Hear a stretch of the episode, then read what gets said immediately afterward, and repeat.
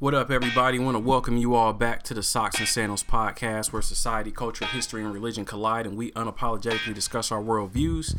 It's your boy Emmanuel. I'm back in the kitchen. I'm whipping it up, and I have a special guest with me. Back for the first time. Back like she never left. back like a chiropractor off of vacation. I have Miss Zalacia Jackson. Say, say what's up to the people. What's up, everybody? And this is part three of the Religion and Worldview series. And uh, I'm so glad you came through. Thank you for having me. I'm excited for what we're about to talk about. Yes, yes. Are you excited? I'm excited. Okay, okay, yes, let's go. I'm ready. So, um, before we hop into it, mm-hmm. tell us a little bit about yourself, what you've been up to, mm-hmm. uh, who you are, where you're from, all that good stuff. All right. So I'm from native, Portland native born and raised. You know, that's rare nowadays. We got all these transplants and newbies coming here, but I am the pure one, one of the pure ones here. Um, but I've been um, journeying, journeying like on this mission um, since the last time I've seen you, you know, or we've interacted, which was high school, and I've had my son, who's now 13 years mm. old, grown, you know. Um, and basically, what I've been up to is still dancing, being a doula, um, living out my creative, creatively expression. So, um, doing some sewing and bringing some visions to life and just creating businesses in that way. Um, what else? Yeah, just just living, living life. Word, word. Yes.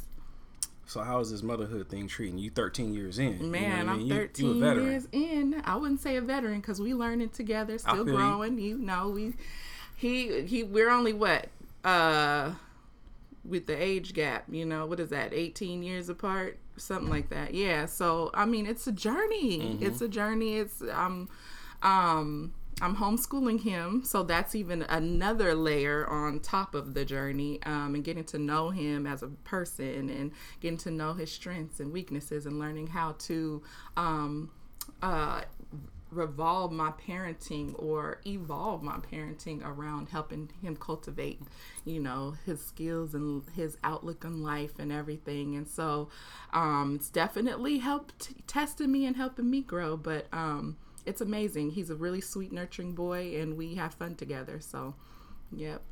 So tell me more about the homeschooling aspect. That's something that I really mm-hmm. admire mm-hmm. and I aspire to do. Yes. Even though I don't think I had the patience for it, I think that is the best oh, possible oh, yes. situation. yes. You know, for us, especially as you mm-hmm. know, being black in America, mm-hmm. um, ain't nobody gonna teach us like us. Exactly. So tell me more about that. Um. Well, that is the the my purpose for homeschooling is so that he he can know himself. And um he he was when he was younger he was diagnosed with a uh, processing disorder but we don't take that on and carry that with us. We just work through it you know? Mm-hmm. um, and help his situation be as best as possible for his learning style. And that's what yeah. I've, I've truly believe. We all have different learning styles and learning how to work with our children and how they learn is what's going to make learning and education enjoyable for them and um, helps build help to build their self-esteem and to help you know allow them to ask questions and the big questions and especially us culturally as black people um, there's some things that the school system ain't to be able to teach us or to show us or guide us in. And so us as parents all we have is our experience and um, and helping to foster what they need to know as our children. So, you know, you get to it's totally flexible. You know, I don't feel like we should have to be in school all day. So yeah. we only do about four hours of learning um and, and teaching and um I use different resources like Khan Academy, um, mm-hmm. YouTube. I mean the internet is great for using to It's better tools. than textbooks that they got. Um, Overpriced exactly, textbooks. Exactly, because you can really go deep. Like yeah. you can, you know, really and sometimes your questions aren't answered, but right. you can still still learn and take in what you need to take in and receive. And so, um, you get to be uh, creative in homeschool. You get to. It's about experiencing. So we do a lot of experience, experiential learning, hands-on stuff because that's the best way he learns, and all our kids, you know, especially black boy, you Yes. know, Yeah. it's hard for them to sit and focus in the class School for for hours. everybody, yeah, it's not for everybody. I, it is not for everybody, and so um, you just have that that freedom, freedom Yeah. to just explore and learn like in real time, and so that was that's valuable to me, and um, it's showing up because I can even measure by. He used to bite his nails, his whole nail bed, and his nails were Mm. bitten off and in because he was stressed and nervous in the school environment he was in. And now it's all cleared up because he doesn't have that stress. And he was the only black kid in his class, in his whole uh, lower school. Uh, at that school, Yeah, yeah. you know, I mean, there was some that come came in and out, but as then they, but they had a white parent, so their experience is different. I'm talking about black, you know, Oh, like yeah. you know, Yeah. um, not discrediting them, but you know what I'm saying, just fully black. It's a They get treated differently. Exactly. There's no doubt about it. Exactly. And so, and socio socioeconomically, he was Mm-hmm. different. You know, um, what else? Um, the way he learned was different. Um, and his experiences outside of home was different. And he, single mom, being raised with a single mom, most of Mm-hmm. his um, peers and, and cohort had both parents, and they Mm-hmm. rich, white, fluent people. So his experience was different. Yeah. And of course, they always wanted to label him as when he would be emotional and all that stuff as aggressive, and you know, so there was some things, yeah, typical stuff. And but there was also some positives to the experience and his teachers. You know, he had excellent teachers. He did have two black teachers um, throughout his time there um, that really advocated for him and really, you know, was really gen- genuinely there for him. But overall, he was stressed and his self esteem was dropping. And I'm not going to let that happen. As his parent, it's our responsibility to make sure our kids are fueled and um, thriving. And Yeah. as I saw the decline happening, I'm like, oh no, it's time to go. So Well, big salute to you for you. Mm-hmm. identifying that, taking action against that, because Thank a lot you. of people in that situation, like, oh, he's one of the most prestigious, you know, private Exactly. schools in the state, let alone the country.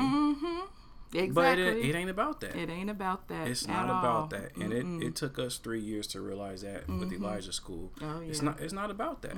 It's And really, well-being. somebody I was telling my my my story, which is very similar to yours, Mm-hmm. uh, for my son to someone else, one of my, one of my mom's friends, and she was a teacher back in like in Ohio, and she was just like, read this book. So I got Mm. I bought uh the conspiracy to destroy black boys. Have you heard of that book? Mm, no. By uh, Jawanza Kunjufu. It man, after I, it's a short book. It's like 100 pages, Uh-huh. 110 pages.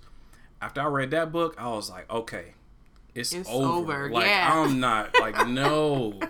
You know what I mean? Yes. It's like I cannot allow them to steal my son's joy, joy. Yes. and make him feel like he can't keep up. Just make him Exactly. feel, like, it. Yes. Not to say that he when- can't. When you feel like it, it's gonna create that experience for In you. that, in yes. that in that book, it talks about a study of like they Mm-hmm. watch kids from kindergarten, from preschool all the way through fifth grade, and they said like the aptitude levels and the whatever, all these levels of measuring their whatever, like the black kids were either the same or higher. Mm. And then as they got older, the more and more they got in trouble, they lost their zeal for school. Mm-hmm. They stopped believing in themselves because they were always second guessing themselves because they were always getting in trouble and getting punished more than the white kids. Yes. And then they just kind of, and then they stop achieving at the same, level ex- because of the social, all that, all the pressure. Yeah. And so I was like, you know what? I'm done. Mm-hmm. Like, it's a wrap. Yeah. it's a setup. Yes. And have you seen Teach Us All on Netflix? No, I haven't even been watching Netflix in a while. Well, I, I hey, It's called what? Teach Us All. Teach Us All. I think okay. it's by uh who who put that together? Ava DuVernay, the same person that put Oh. 13th together. 13. Okay. So it talks about like how integration kind of ruined black people as far as our achievement levels and Yeah. we get instead of us teaching us, you let them teach us and they not going to give us the best. The Some of it is conscious, some of it is unconscious. Right. But it exists Yeah. and we get negatively affected. And unfortunately, we're dealing with that. Mm-hmm. Uh, it talks about reading levels. Like if if um, if your kid can't read Mm-hmm. at grade level by fourth grade, they're like sixty percent chance higher of not dropping or, or dropping out of high school, not getting a job, like going to jail, all like they're all these statistics based Right. upon your reading is crazy, bro. Yeah. So Yeah. it's good that you're and taking your set time. and they set you up to not be able to read anyway. So it's like it's a Mm-hmm. it's a it's a uh, intentional system to set us up for yeah, failure. So no doubt, yeah, no doubt. Mhm.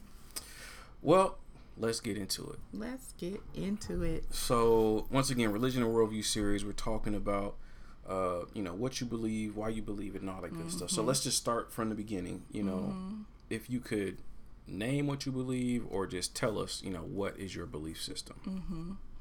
So I have been thinking about this, meditating on it, and um, you know, the question that came up for me is, what is belief? Like, what does that even mean? Ooh, You know, let's start with the and with this in its simplest form to me how i internalize it is it's just the thought that we think is true right? And so that means that you can conjure up anything and believe in it.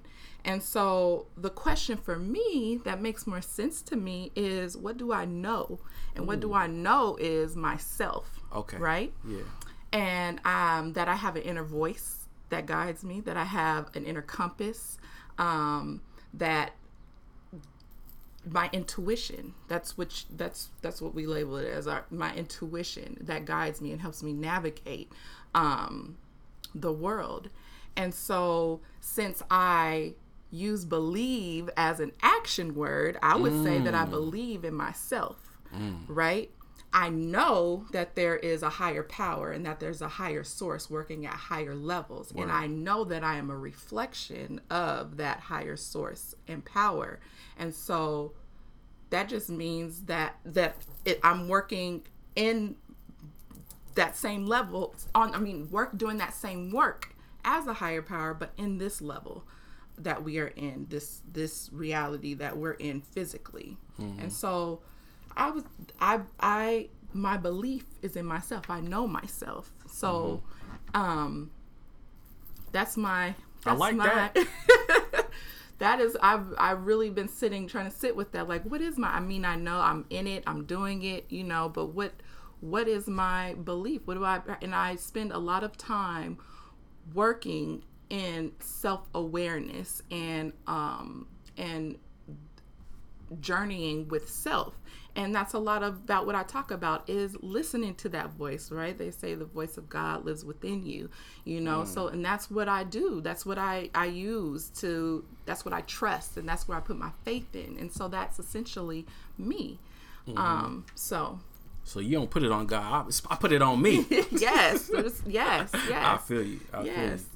Word. So, um, so you believe in yourself, self awareness. Mm-hmm, Um, you said belief is what you do. That's how it's you. an action word It's an action That's- word. Mm. Yeah, use it as an action word. You know, use it as affirmations. Like, what do you? So I believe in myself. You Yeah. know, I. It's not. You know, like I said, uh, uh, if you put it in the context of, you know, trying like, what do you believe in? It's like there's nothing for me to measure. You know, no there's system. No, yes, Mm-hmm. you know, like it's it's that's something that I can't even like conceptualize and that's with like belief systems too Mm-hmm. um we create those in order for us to function in the world right Right, in order yeah. for us to feel safe and secure to put a form a shape and form to what we believe right Mm. like and so um for me i like to keep things simple and i said that we like just keep it simple and not complicate things and to me what makes sense is believing in myself so Mm. yeah Word. Mm-hmm. So, how did you come across your belief, your self awareness? Mm-hmm. Like, what did you have to throw off? What did you have to unlearn? And what did Mm-hmm. you learn? Like, what was that process? Yes. So experiences is what how I came across. And so when I was younger, a kid, I always had different like other worldly experiences, you know, um, and paying attention, like being hyper aware of like different synchronicities, my dreams and how they come to life and manifest like deja vu. Um, you know, having different um like people saying things and noticing that it happens before it was even reality yet you know like different like how you align in different uh different experiences um and you know having and so when i was younger i should go back to that when i was younger i was just hyper aware of things happening and putting paying attention to like different numbers and like how they uh represent and mean something. There was always some type of meaning behind my experiences and like having like somebody having feelings gut feelings about somebody dying or something and then it would happen you know so these different experiences and feelings is what made me question certain things and so i So have you had gut feelings Mhm. about I've always dying? gut gut feelings about people dying, dreams,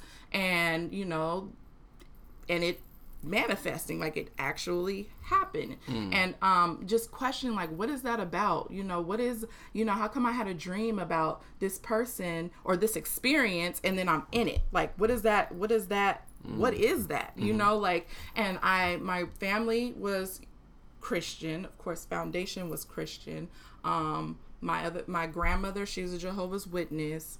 Um, I've been to a Muslim a school with Muslim teachers. Been to a school that had that practiced Catholicism, and so I've had all these different religious experiences. I mean, um, teachings. You, I guess you would call it teachings, Right. and um, and they all just confused me because they were all you know similar but different um and i just couldn't formulate like why there was differences. And so each you know spending time with my grandma uh, who would read the bible you know and speak in her jehovah's witness tone and teachings. And then my grandmother who was christian and speaking and i'm like well it all has the same foundation and that's trying to get to higher source love you know um has the same kind of the same principles and everything. So to me it just opened me up like to ask the question why? Like why are these things happening? Why? And i just would you know what is this about? And so i just kind of like shed all of the beliefs of of those things and and detached myself from them because I wanted to have my own experience, my own uh, spiritual experience. And then as as I as I got older, um, you know, experiencing spirit realm, what really did it for me is when my mom passed away. And experiencing her in spirit realm coming to me you know speaking to me. And so it's like there's something you know there's something with this. And when i was younger there was all there was dark entities. Like it sounds crazy but people when you go and you research these things you have so i would always have experiences. And then i would go looking um you know typing in you know like what is this about? And people other people having these experiences it's kind of like confirmation of what you already felt and you know like Yeah. without even knowing like i've had too many experiences and situations where I have been confirmed, you know, and um, through other people's experiences and having the same thing. And so for me, it just made me shed like, okay, well, that's what created like this this worldview for me of just like everybody has their different different stories, their ways, and what they resonate with. And what I resonate with is, you know, just going through my own experience and not attaching to certain um entities and deities or, or whatever you one one power because there is all one power. It's just it's source right? But people label it different things. And so that's too confusing to me. And i always think about stevie wonder's song you know um, superstition. If you believe in things you don't understand then you suffer right? And that always has stuck with me. Even songs and stuff that's always stuck with me. And so i'm like i don't understand it. So and in my in me trying to understand it it just creates more confusion. And it's like no i don't want to no i'm tuning that all out i'm gonna follow the voice that's within me because i have been told that is the voice of god that is truth that is that is you know my and and i have that's measurable. Like when i don't listen to the voice bad things happen. When i listen good things happen you know like and and and really like following that throughout my life and so that's what created mm. you know it's brought me i mean I, of course i hit my head plenty of times and learned my lessons from not listening and that's what sparked me to be like be real intentional about listen to my intuition and the inner voice so mm-hmm. yeah mm. that's dope that's dope um so was there anyone was there anyone that influenced you mm-hmm. like any person any you know speaker uh, any mm-hmm. author any mm-hmm. artist in particular that was like you know what i'm about to go down this path because i like what they what they talking about i wouldn't say anybody influenced me to go down that path um, but I would say, like I said, with confirmation, mm-hmm. you know, when doing different research and, you know, watching different TED Talks or YouTube videos of things resonated with me or confirmed for me what I felt, then I was more inspired to listen to myself. Mm. You know what I'm saying? Yeah. Um, but there wasn't like a person was like, yeah, I'm gonna do that. You know, like oh, it wasn't like a. I didn't know. That's not how I came about. There wasn't no specific person, but a book um that really and this was more like about in the last actually f- three four years the last four years is the motivation manifesto by brendon uh Burchard. i think that's his, how you pronounce his last name but mm-hmm. that book was all about you know finding your person basically finding your personal power and listening you know to yourself and you know like that was a, a book of inspiration for me that mm-hmm. kind of was like okay i'm taking myself seriously you know? So but other than that i don't know just people a lot of people inspired me you know? Mm-hmm. um but there wasn't one that i can think of. Okay. Yeah. So there's no one there's no you says it's just self self mm-hmm. self awareness. So there's no one that you kind of look to mm-hmm. for any type of guidance. Like when you are when you can't find the answers within yourself, mm-hmm. is there anyone that you kind of look to? Hmm. Who put you on? Who who put you in the game? You know what I'm talking about? Who spiritually baptized you? Was it Erykah Badu?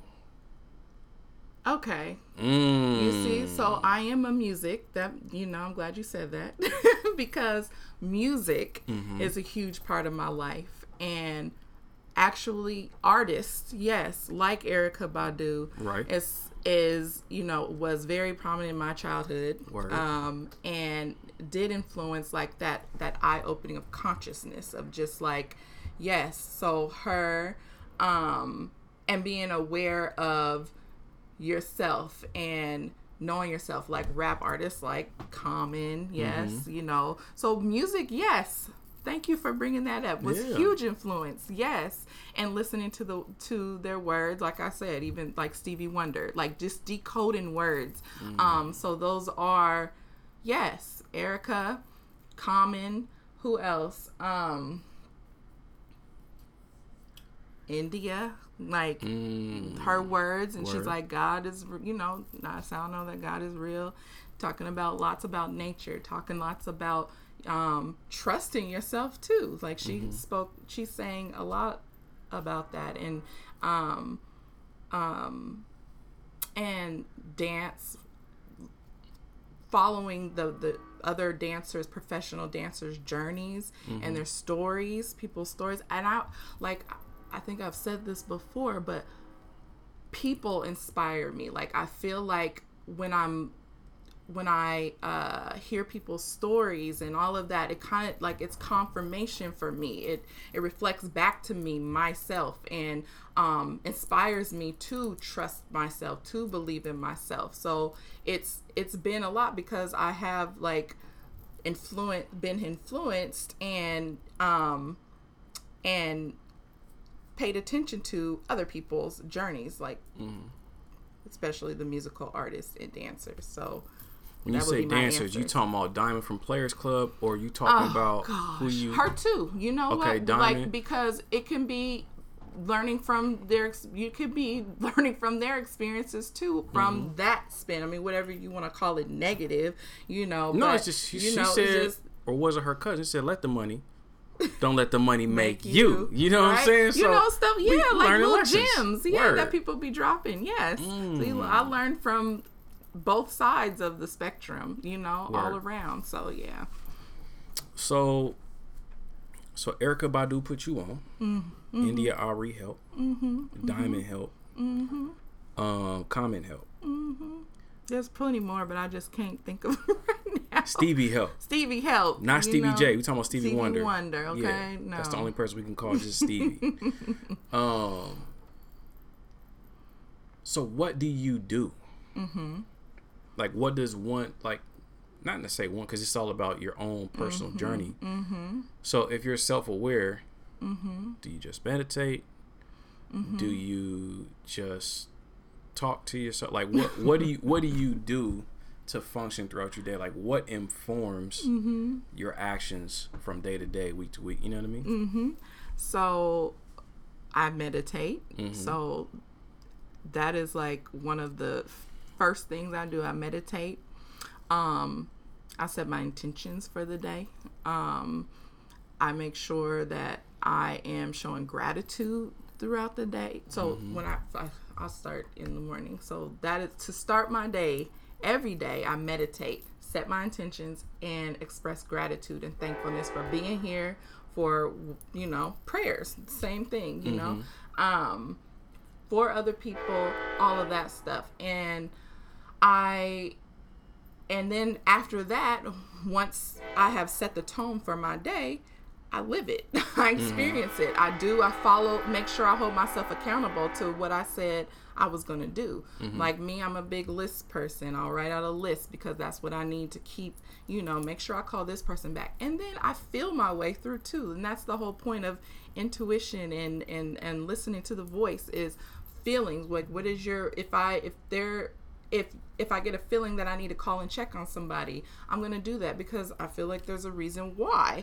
You know, there somebody needed to hear you, somebody needed to, you know, um, experience you. Maybe you helping somebody in some way. So listening to that voice and following through with it is how I flow through and journey through my days when it's not something that's real concrete like me. Oh, I have to go uh, pay a bill or do this and you know um, the obvious stuff, but. Um, really following following following the flow of what's what's being said to me. Yeah. But what happens when the flow stops? Does it stop? I'm asking. I don't think the flow stops. We don't stop? Mm-mm, keeps going. It's a continuum. What if your flow is just discombobulated? Mm-hmm. you know what i'm talking about? hmm oh so what if oh my flow Your flow, personally not the flow of just like no, okay, just you. my flow Like, oh yeah because we got then- oh yeah we got and then there's a dam it's just like, like boom. boom. real life happens. Stressful things happen. You get pissed off. You Word. get, you know, re- it's real out here.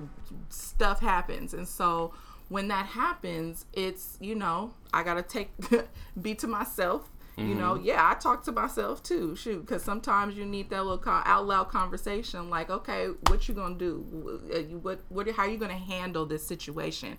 But that's the point. Is really getting back to knowing what your patterns are, what your fears are, what what um how you handle situations know how you handle be able to stop and observe your thoughts before you actually take action like this is what holds you accountable so when things happen situations happen that is a moment to pause and be like okay what do i need to do? How am i going to navigate this? How like uh what what are my next steps? And so what i i do is i get quiet. I take my little time so everybody i need to be by myself and uh, allow myself to relax and calm whatever it is that happened and process it because i'm a processor. Um, and um, then figure out what steps i need to take you know? But sometimes we don't have control like depending on what the action maybe somebody came at me crazy you know and i reacted instead of like stopping and like being in and going into my internal resources and like because some we that's we have reactions. We're reactive people. So sometimes i'll react to something and then reflect back and like okay how could i have handled this differently? What what could i do to make this better? If i have the opportunity to fix that then i'm going to fix it and, mm-hmm. and take ownership. Like okay i was wrong in that situation. I'm i apologize. Whatever it is i will do that um and so that's that's the that's my process. That's my spirituality is really checking myself mm. in any situation. If if i made a, a silly decision or if it's good and making sure that i'm sticking to the flow of trying to flow with being good. But some things are out of our control. We don't have control over certain things. But if you know yourself you know how you can respond or try to backtrack and make um rework it and reroute you mm-hmm. know okay. and learn from the learn from the lesson which whatever you needed to learn from it. Word. So i'm a facebook stalk you in person real quick. Let me see. Um facebook i'm not on Facebook. i'm sorry instagram stalk you in person. Yes. Um there was a question that you posed and mm-hmm there's an explanation. It's a lot of writing, so I'm gonna let you do it in person. so you you pose a question: What if we all lived according to our astrology? Uh-huh. So tell me how important astrology is to you and how that informs how you operate. Yes. So astrology is a tool basically that I use to help me navigate the world because it's something that I can understand and something that I know to have worked for me that I know mm-hmm. that has worked for me. And many others have confirmed that it's worked for them too. And so that's something that's that's a, a, a tool that I use to um, help me understand myself more on a energetic, you know, vibration level because we are more than this physical body. So, mm-hmm. um, giving, you know, giving astrology gives a name to these certain energies that we have and experience. And so, um, the so knowing that I'll just speak for myself, knowing that I'm a Virgo and I was born at this certain time in this place, and it is, and I have these certain planets that um, align in my chart, which is just areas of your life, your home life, your career, your your relationships, your uh, your siblings, you know, knowing that I have these planets that express themselves in certain areas of my life, mm-hmm. it helps me as a Virgo, uh, Scorpio rising, and a Leo moon. You know, you'd have to break that down to, you know, know what it means, but just basically um, knowing that about myself, it explains to me why I might have um, a temper uh, a issue with people coming at me crazy and I'm reactive, or why I handle my son in this way because of my um, how I nurture and mother him because my moon is in this Leo energy, or why I like I'm so attracted to nature and healing and being a, of service to others because I'm a Virgo. Like it just gives a name to why I am a, a, layer, I should say, a layer to why I am the way that I am. And um, knowing these things, um, it helps me to helps my flow, helps me, it helps keep me in um, understanding my cycles, my patterns, and um, keeps me moving, moving in the direction of, you know, my higher purpose, and uh, especially when it overall higher purpose but when it comes to career and relationships can help me understand my patterns in those uh in to understand those patterns that in those situations those types of situations and relationships so yeah. so would it be safe to say that you believe in what astrology tells you about the world and who we are and how we operate Yes, but I also know that what it's telling me is real because mm-hmm. I'm experiencing it. So, yeah. Okay. Mm-hmm. So there's there's people when it comes to astrology. Mm-hmm. Um, there are a lot of people that say that it's all mathematics mm-hmm. and it was created by us. Exactly. But it's mm-hmm. not necessarily really a real thing. Mm-hmm. It's just something that math mathematicians and psychologists created and created the system, and then people have taken it mm-hmm. and gave it more credence than it should have. What, what would you say when people mm-hmm. come with that assumption? Um, it was created by us as a system to follow, you know, the flows. Like I said, put a name to something to to something, and so mm-hmm. um, people who kind of discredit it. Um, the, I feel like it's because they don't fully understand it, um, and they, you know, there's pro- the influence of like um, religious practices and all of that can give you the perception or give them per- the perception that it is like just clouds their perception, I should say, just mm-hmm. clouds their perception of it because they don't understand it and haven't used it or, you know, done more thorough research because it's not just about um, predictive, using it as a predictive tool or using it as, you know, you just your sun sign, it's a horoscope, you know. It really is a, a, a story of, of the journey of the self. And mm-hmm. um, if you don't know that or if you just basing it off of what other people say or what you've kind of skimmed over and not really tried to understand or tried it out for yourself, then you're going to have this judgment about it and, and perception of it. Mm-hmm. So I just feel it's just a lack of, un, you know, doing more research mm-hmm. about it or understanding or experiencing it. Mm. Mm-hmm. So you you know you said like um like you would react to certain situations in a certain way because whatever sign was a certain type of energy. It carries that that's an energy signature yes mm-hmm. of like like say for instance leo since i'm a leo moon. Mm-hmm. moon represents these are just like archetypes are just representations of the energy. So the moon represents our emotions and feelings what we feel on the inside. Um it can represent our mother. It it it you know since we are water you know the moon kind of influences the the the tides. Like it, it does influence the tides of the the earth and planet. And so since we are mostly water this is kind of why they say that the moon has an influence on us. And so if i was at this the time that i was born my moon is in leo and leo represents the lion, right? That that imagery of that lion. What does a lion do? It's roar. It's protective.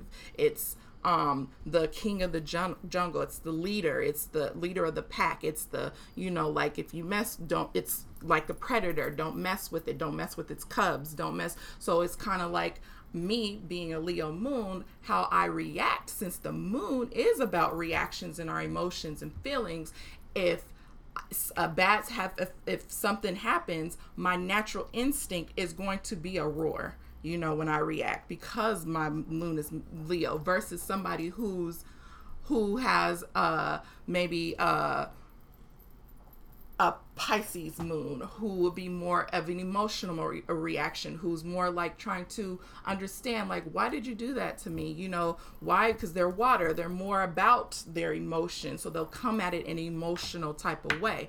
But with Leo, it's fire energy and it's that that animal archetype. So I'm it makes me understand that I react this way. But before I even knew that about astrology, I knew that I reacted like I'm quick to react, that I'm mm. like I'm protective, I'm defensive, I'm you know. So when I learned that about astrology, mm-hmm. that this was my moon, it made sense. And so to me, that's what confirms for me that there's something to it, that there's there's something about this that is you know that makes sense and um that's real and so me researching it more and learning about more of it and about myself it's it's it was a confirmation for me when I broke down all the pieces okay. in my well, life. So yeah. I'm just gonna play Donald Trump's advocate real quick, and mm-hmm. uh, so wouldn't wouldn't it be safe to say that most mothers' mammal species mm-hmm. are pretty quick to react when someone comes after their mm-hmm. child. Mm-hmm. So you could be a Leo, Totally. you could be a, a Taurus, you could be whatever.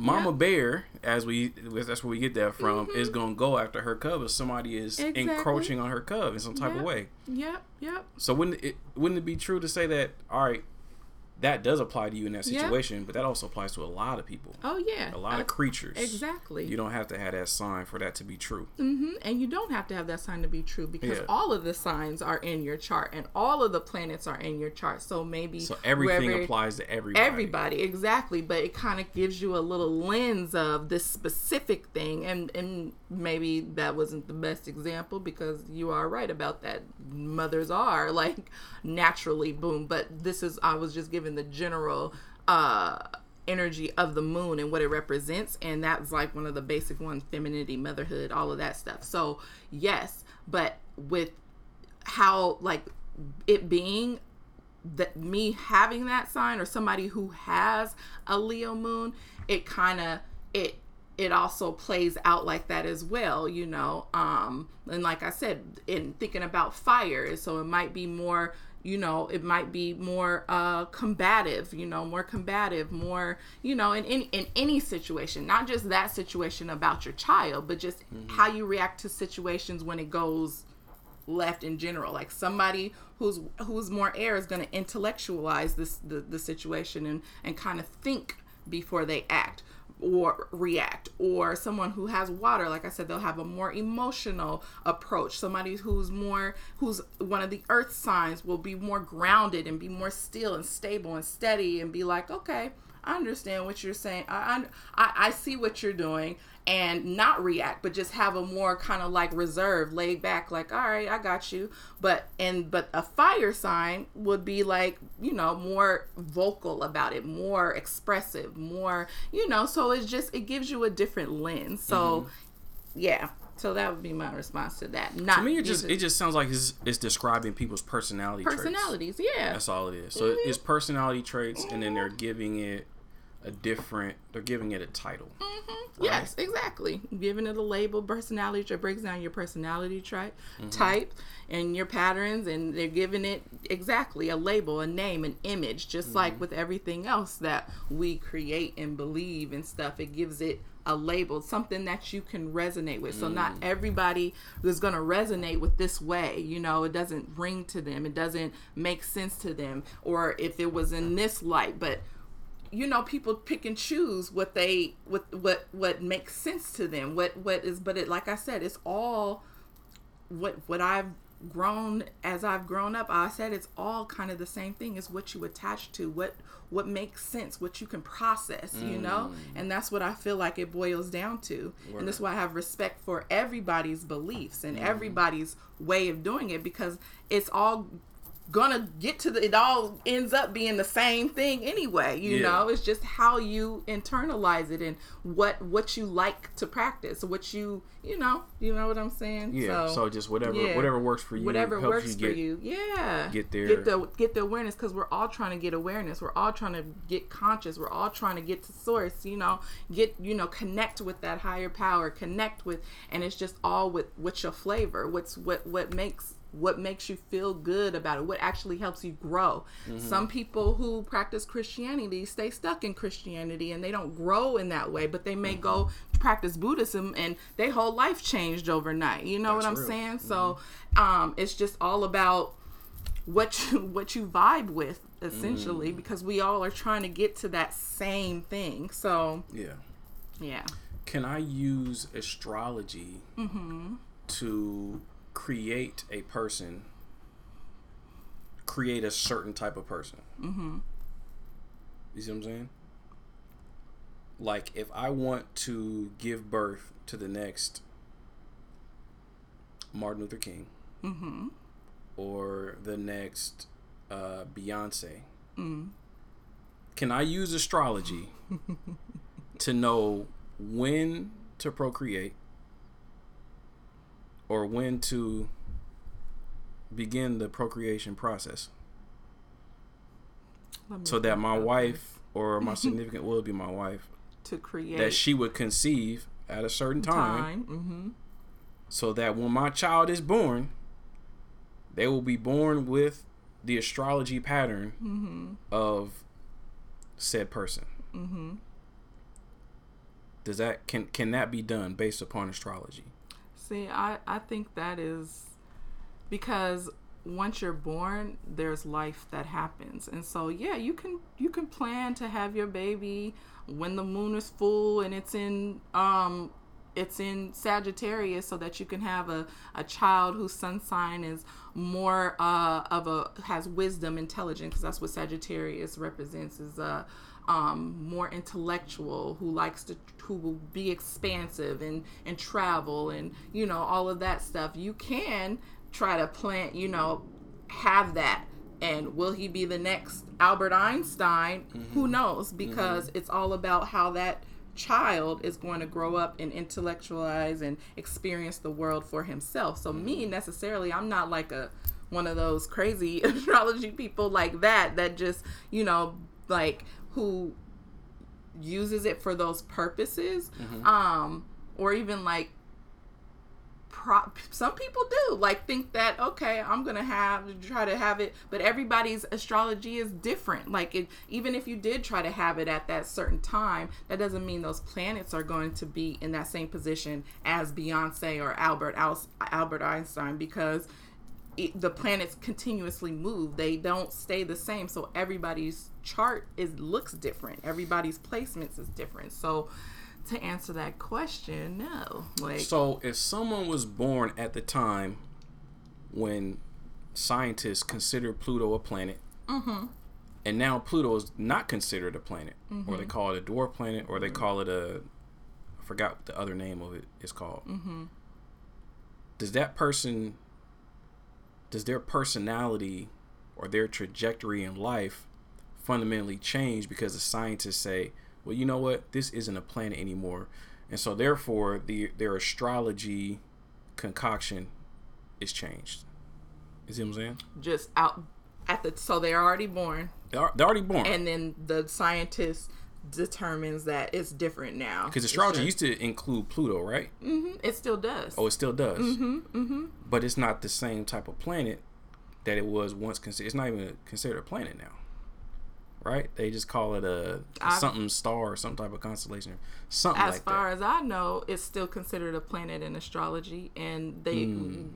use it astrologers use it heavily in the chart Hmm. um, because it's one of the generational planets and so it doesn't affect a person as much personally it affects Mm-hmm. the overall generation of those children who were born in during that time frame. So if pluto represents transformation sex and death and you know all those tearing down structures and all of that then for those generation of of children they're going to come into the world and um and um experience um more of you know be that generation who pushes transformation who works you know put us into action uh uh wanting to tear down these structures that don't make sense or that works against us and like our generation would be considered the part of the Pluto generation. And so mm. when I was talking about that, I was saying that this is why we have a we're using astrology using astrology. This would explain from that lens why we are so action based and wanting change and transformation and really doing the work. We see a lot of death and killings, a lot experiencing a lot of that in this this time frame. Um, we we there's you know there's sex like with pornographic that came up came during our generation. You know. Um, HIV, which was the last Pluto uh, set of generation, that came up because sex and in good there's the higher vibration of it and the lower vibration of each planet and all of us, and so experiencing like those those really deep nasty things like hard experiences with HIV was a thing for that generation of um child, uh, kids who came up during that era because Pluto was ruling over that that era. So you'll see these themes. They're like themes that play out um, that align with the planets with the planets theme. And so, yeah, So HIV is a product of Pluto. brings in that it well i wouldn't say hiv is a product of pluto like uh hiv is a product of the government you know or in in and and that's a, a theory or whatever but um having that you know that darkness that that because Pluto is about darkness. So having those that that dark energy, whatever sparked that that thought to um to let's infiltrate, let's let's cause diseases, let's you know whatever that is that that to cause the that the government or whoever infiltrated it um is could be an influence from Pluto like that just having that and that that energetic like spark of you know could be. That's interesting. so it's just a, a for me i use it j- uh, as a lens of like because like i said it's the way that i can and like logically think and, and intellectualize things and make sense of things for me like that it just gives me that lens since i know what pluto represents then it's like okay well then this this is how this plays out in this reality. This is how you know this plays out you know in in in this in our physical world. Like it just is like a a, a way to describe you know the energies and the the way things flow. And you know it's just a way that i use to make sense of things because nothing else makes sense to me. So mm, yeah.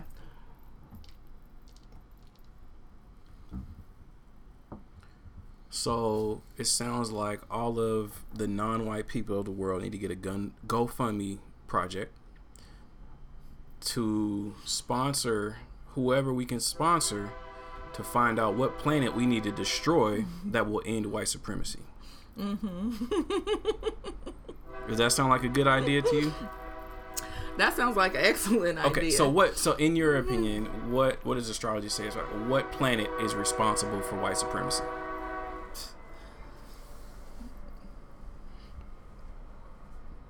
What energy do we need to stop right now? We need a Kickstarter campaign. You maybe- know Maybe I don't think takes too much of a percentage. So none of the planets can stop white supremacy, or we. There's no planet that we can destroy to stop white supremacy. But what I do think is that the planets um, that are knowing our own personal planets can help bring us our power to hmm. stop white supremacy. Okay. You know, like I feel like when you know if us melanated people, if we realize how powerful we are, Mm, talk that talk. then we can stop white supremacy and stop focusing on the distractions and all of that other hmm. stuff that's going on, cut out the hmm. noise.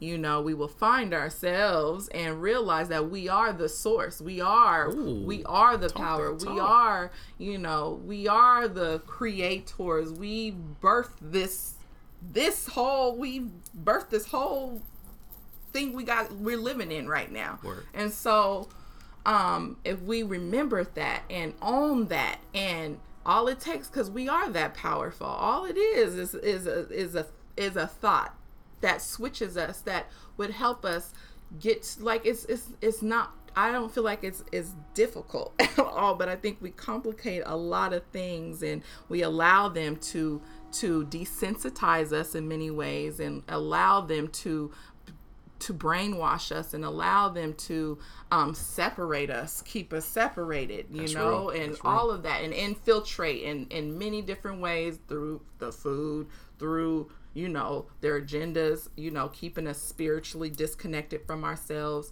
you know, all of that. And so, whatever you believe or whatever, that doesn't even matter. Like, but what we know is what we should know is ourselves and the power that we have so that we can combat their agenda and the power that they that they keep thinking that they have but it's just the it's it's the thought process and and you know it's sad that our people um are still kind of like stuck in that way where they don't we we don't realize that we have that power.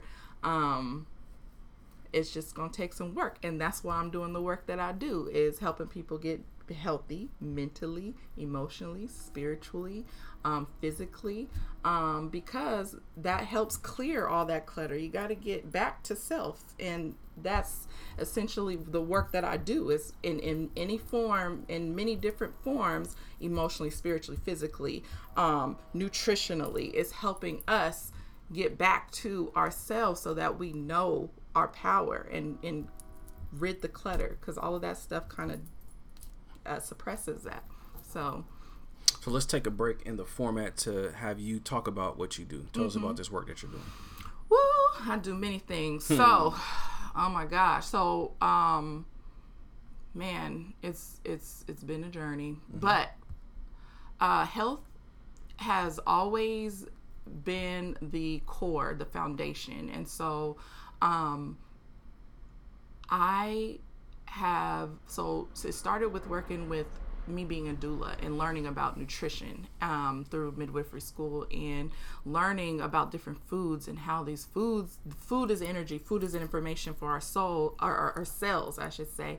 And um, learning how the food that we put into our body directly affects our babies and our state of mind directly affects our babies and everything you know that we we are processing watching tv all of these things that directly affects the the life that we are growing in how we're thinking our emotional being while we're pregnant all of that so if we are if if life starts in the womb this is where our this is where life starts is in the womb it's mm. super important to take care of ourselves, right? Word. And so learning about that the different food that can cause certain um preeclampsia or you know if you're eating too much sugar uh, gestational diabetes and how that affects your labor and birth and knowing that birth is a spiritual process and birth is something that is is uh is huge because the way we come into this world physically it it affects us it impacts us. We our soul our cells and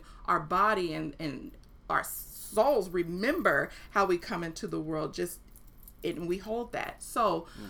me working as when i thought i was going to be a midwife but that wasn't my path. I i uh am supposed to be doing what i'm doing now which i'll get to but um no um i decided to just be work as a doula and work and serve in that way and make sure that babies are ushered into this world in the healthiest safest way as possible. And before the medicalization of birth came in women knew how to have their babies on their own women were we worked in in the village gathering walking we were not sedentary we were eating nutritious food and you know we came like before colonization and all that came in mm. we were our healthiest selves our, our wisest selves and so mm, me right now okay. right you know yeah. our most powerful selves and yeah. so due to all this colonization, due to all the, the white supremacy and all of that, we have been at our lowest and experiencing racism. So that causes stress and, mm. you know, depression, which impacts our babies. Black women have the highest death rates. Preg- during pregnancy, during birth, you know all those statistics. We always gonna be at the bottom of every stat. Yes, if we al- if we allow them to, you yeah, know. Yeah. And so my mission was learning this was like, oh no, I'm about to we're about to get some we're about to make some healthy babies as much as I can. I can't do it by myself, but mm. playing my role. And so um making sure my families knew about nutrition. Mm. Why? Why is it good to eat plants? Why is it good to, you know, um, you know, maybe take herbs if you're you're in, you know, if that's what you are open to. Um, you know, what these herbs can do for you. Um, just what to drink what you know drink water. Like you know so a lot of people didn't have this consciousness of like knowing what to put into their bodies especially the the the vital the how vital it is that you're growing a baby. And so um teaching them nutrition and then about the physical fitness part. So me i went and um been a dancer so i learned like i connected you know being a dancer and how you know you feel when you're moving how you feel when you're in your body and when you're dancing you're feeling and how that relates to birth So mm. when you're in birth, you it's all about feeling and surrendering. And and I since I was a dancer, I knew about surrendering my body and my muscles and you know learning to open up. And that's the same thing you have to do in birth. So I would teach them about you know this is what you, this is birth like you can't trust i mean you can't you have to trust you can't control the pain Mm-hmm. you know you can you have to learn to surrender to the pain because the pain is for a purpose that's what's going to get your baby out so that's essentially what's what's going to get the baby out Mm. so the layer of eating nutrition prenatally was important then teaching them how to just surrender to get their baby here without any medication Mm. because the medication is what starts causing a cascade of events leading to cesarean and there's a whole other like babies coming into the world by a cesarean you know now they do it more gentle but still there's mechanism there's a reason why the baby comes out of the vagina. You know the, the- having to come into a tight space teaches us how to breathe. You know it teaches us mm. how to you know it it it it it, it shapes are the way we like i said it our souls our our bodies remembers that. So that knowing to come out of this tight space teaches you how to handle life. You know what i'm saying? And when you're in a tight space you know it's really deep. Like i'm go i process things very like and make connections very um I wonder if there's a connection between people who are claustrophobic and if they were Mm. born from a C-section. See, they I there wonder was if some there's studies. any studies about that. yeah, I, s- I remember learning there was some studies and like especially some there was one there was like a a child who was scared of lights or something. There was something like bright lights or something because he came out very traumatically. Like they cut the mom, um, they pulled the baby out. You know, they smack on the butt. You yeah. Mm-hmm. know, to get them to breathe and just very hand scrub them, trying to get them to you know. So he Mm-hmm. was scared of like li- lights and I guess he went through some therapy and it it came out that his birth had been very traumatic and Mm-hmm. he talked to his mom and got the story and so it turned out that his birth but I can't remember if it was the lights it was something It's probably I mean, it's, like, Yeah, it's very bright. in coming into room. a world Yeah. Mm-hmm. where you you come from darkness, wet, warm, you know, water, you know, like the transition to life is very sacred. And so Mm-hmm. and um taking that first breath is sacred. So if we did this naturally on our own, why do we need the assistance of help? But but I do get it. There are emergencies. There are times because of how we evolved in the what how we eat, how our environment and all of that stuff play into why we have we there's a need for this emergency thing. Like there's but you know I, I respect that there is a need for that but if you given you're a healthy person and you trust the process you can have your baby without all that extra stuff and so That is true. you know teaching teaching women that that that that's where you learn your power like that's where you learn your power When I, And- I mean, yeah so my wife, she, you know, Elijah, he was born and she had the epidural, Mm-hmm. and it took a long time, mm-hmm. and her back wasn't the same for a good two years, Mm-hmm. you know, and it was just like, dang, you know, that was, but it was still like when she had him and I seen him come out, I just looked at that whole traumatic experience, Mm-hmm. I was blown away. That every human being came into the world the same way. Like it's so Oh, yeah. traumatic oh yeah. and I'm looking at her like, how did you just do? Like my level of respect, yes like multiplied, by a hundred thousand. Like there's, there's it's nothing like it. amazing. And then when she had my daughter, mm-hmm. Riley, it happened so fast, Mm-hmm. and it wasn't no time for no epi- like. It just she went into labor real quick, yep and Riley was out in like thirty minutes, Oh, May- maybe yes. maybe forty Ooh, minutes. blessing that was a blessing But like she wanted that Yes. shot, and then the, the nurse kind of was like, "Renee, it's too late She was like, "Look at me, focus.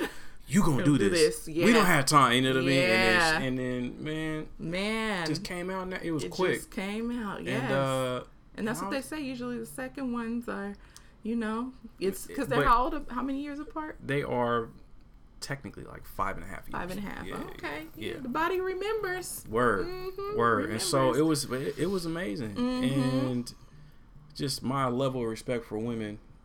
I mean, it's just it, I can't say enough. Yeah. Like it's God bless you. well, thank I you mean, for the respect. for real. Because it's mad real for real. it's- Ain't nothing like it. It Ain't still doesn't make like sense it. to me. I'm like I everybody. I, was like, I said, there's no way these billions of people in the world. There's no way everybody came that way. Oh, like that's yeah. crazy to me. I know. It's it's But it's real. It's real. Real quick, tell the people what's the difference between a midwife and a doula. I don't think everybody knows. Okay, so midwife. I always an easy description is I associate the midwife as the doctor. She hand she usually handles the clinical stuff, running the tests. You know, um, meeting with you prenatally, making sure that you are eating your nut- you're you're eating it, the values that you need to eat. Um, like hooking you up with a different test. Maybe you need a genetic test, you know, writes all the protocols and everything. And then she manages, so that's man- care management. And then she would be the one at your attending your birth, helping you, you know, uh, catching the baby. You know, midwives has a have a handoff approach and um, call it a bi- biodynamic model where it just allow you to do your thing. Doctors in the hospital are more hands-on, more medicalized, pushing the meds on you, the mm. epidurals and all that. Mm-hmm. But midwives will um they allow you to your body to do its thing and then when it's time to catch the baby they'll help facilitate the baby and give them to you. And so they do the more hands-on because they're trained and experienced in that. doulas are uh, provide the emotional support labor support. So we, we provide comfort measures. We're help we're the liaison making sure you get the birth that you want. Say you want a um, unmedicated birth or natural birth. We make sure that your doctor and your nurse staff at the hospital is following your birth plan and, and what you your wishes? And so we reinforce that for you. We massage you during labor. All the stuff that the doctors and midwives don't want to do we will be that person. We essentially you call it mother mothering the mother. We're sitting there we're with you during your contractions. We're empowering you giving you your words your visual visualization making sure your birth scene is set up. Like if you want music if you want your birth pool we set the birth pools up. Um, we make sure that you're eating during labor and make sure y'all your meals are ready for you postpartum. Um, we make sure that whoever you want in the room is in the room. Who you want out, they get kicked out. Like we do all the the the the the do juicy all the stuff. Yeah, we do the work. We the ones that do do the the work, work. right? And so and um and help with breastfeeding too. So we help with latching the baby on if, Mm-hmm. if that's a thing. We massage you during prenatal too. Well, I do. I make sure I massage my mama's feet, making sure she's empowered. Like that's important. Like I said, and then I reinforce the nutrition aspect, making sure because I also have worked I'm a doula, I mean a, a Pilates instructor and barre instructor. So reinforcing your your fitness, making sure you're physically active um, during your pregnancy, and that could just be simply as walking, but giving you a routine that you follow. So we do a lot more of the hands-on stuff and, and, and following through so we play a good important role when you have time in between your appointments that you don't from appointment to appointment we're in between making sure that uh, we're following up with you, making how you feeling. Like, how are you feeling? Some women's our emotions are not always up. You know, when they're pregnant, they're probably stressed out, depending on their situation. Maybe the kid's father is not around, so we're there, so um, listening to you, helping you um, process your emotions, helping you to um, be confident for your birth and feel good, so that you can do have that energy and reserves for when you need to birth your baby. So, yeah. That's good. That's good. All right. So I'm going to hop into the four tenets of a worldview. I know these may not necessarily apply because you don't have a specific system, but you could just answer these to the, the best of your knowledge and ability. Okay. Um, so what would you say is like the origin story of the world based upon what you believe to be true and what and how you operate? Man, the simplest answer that I can give is I don't even subscribe or ascribe to an origin story because I don't know. Yeah. I wasn't there. I don't, mm-hmm. you know, and that's something I'm journeying, journeying and still learning and mm-hmm. looking at what different people's perspectives are. But for me, it's just like all I know is what I know. I can't go off of what, you know, like you know because that's the biggest that's a huge question Right. like how did we get here Right. and so for me it's just nobody knows so it's like I wasn't there, so I'm just gonna appreciate me being here, and that's it. Well, when we were kind of discussing white supremacy, you did kind of allude to that, like us as black people, we kind of gave birth to everything that's going on right Okay, now. yes. So how would you like what what informs that statement from you? Mm, because I think, see, this is me formulating stuff in my own head, like Word, uh, you know, like that's essentially what that's this what is all is, about, yeah. you know. Um, darkness, right? Since you know, starts Mm. with dark, right? Dark light comes from darkness, right? And Mm. so, since we, I just imagine just this dark space being there, and whatever the higher source is, had this thought, like, um, you know, I need to experience. You know, I need to experience life. I need to, you know, create something that is going to help me to experience or bring a light to this world. So this the, you know, that darkness kind of birthed the light. Mm-hmm.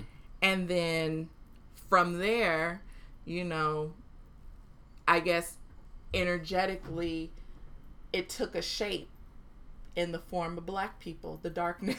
so it took a form of black people and we have that energy in us. We have the light in us and then we have the darkness in us. And not saying that either is positive or negative, um, or I should say good or bad, you know. Um, but it's it's we we are the physical manifestation of of that darkness of the first of the you mm. know?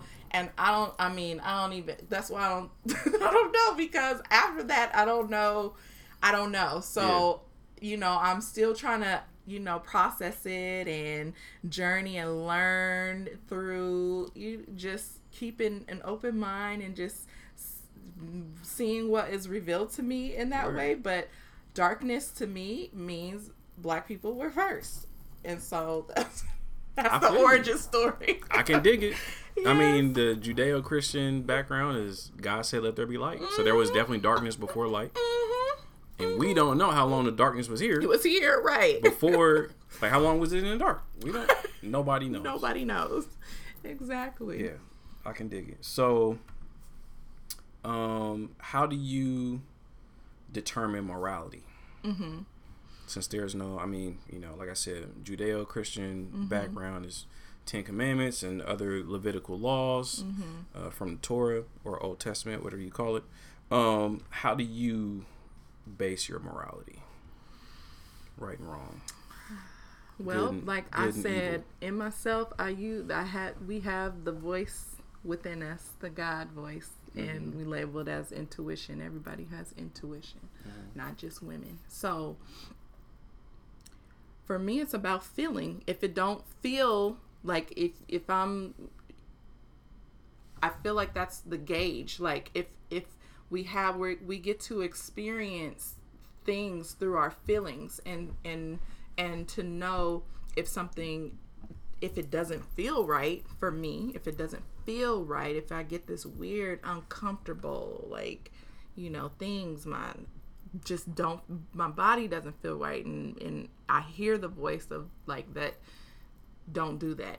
Don't because we all have that like no uh, maybe i shouldn't go. Maybe you know then I, I dictate that as a, a negative experience or something that is bad or you know something might not go through go well through and then if it feels good if it makes me feel light lifted uh you know feel feel good then it's a positive experience it's something that that may be good but i guess i base my morality off of feelings and how i feel mm-hmm. Mm-hmm. What about others towards you? Like, how do you determine whether something or someone Mm-hmm. Is operating in a way that's good or bad to you? Like Mm-hmm. towards you, like their actions, their thoughts, their their speech towards, Towards you, me. Mm-hmm. towards your family. Like, how do you determine what's right, what's wrong, what's good, what's bad? Well, I mean, because you can feel things, words have power. Mm-hmm. And if they're speaking negatively, that's something that might hurt maybe makes me feel sad or angry or whatever you know um saying negative things you know like wishing you know it just depends on what's being said but you can feel it you know you can feel when somebody has ill intentions you can feel when somebody's being negative um towards you um you can feel uh their actions they actually might harm you you know they might you know um whatever whatever it is however it takes shape you can is how i if it's negative of course like somebody of course punch me in the face that's not okay right because it hurts and harms me or mm-hmm. if somebody you know calls me um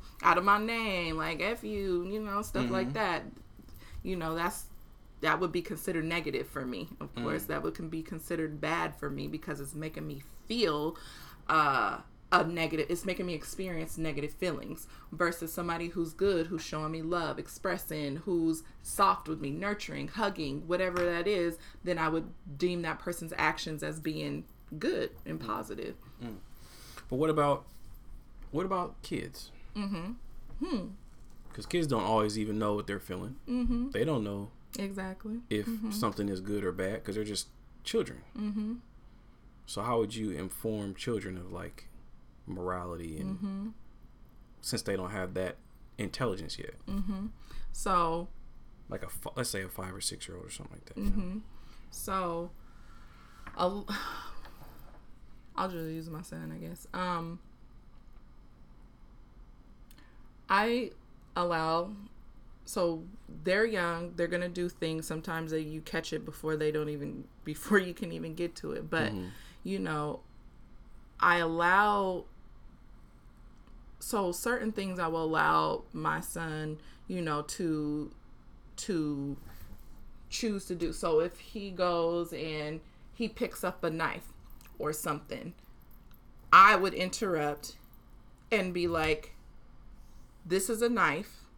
You can't play with a knife because you will get, you might hurt yourself. You might stab yourself. You might cut the wall and I would have to, you know, just breaking down why that is not a safe or good idea, mm. you know, if I catch it. Right. And if I didn't catch it and he already cut himself or blah, blah, let him get his little cries out and ask him, you know, why, what, what interest, why did you pick it up? Well, this is what a knife does. You know, this is this is what could happen with a knife. Do you see what you did to yourself? It hurts you this is not a good idea. You know, like really breaking down, explaining, mm-hmm. you know. So no differences. No set of rules in particular. Just kind of. Yeah. I it, mean, I guess there's rules. Yeah. I mean. Rules to teach.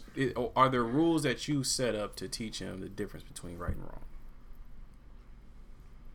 Yeah, I would say. I mean, mm, I'm trying to think like what give an example. Um, I mean, there's yes, there's rules there.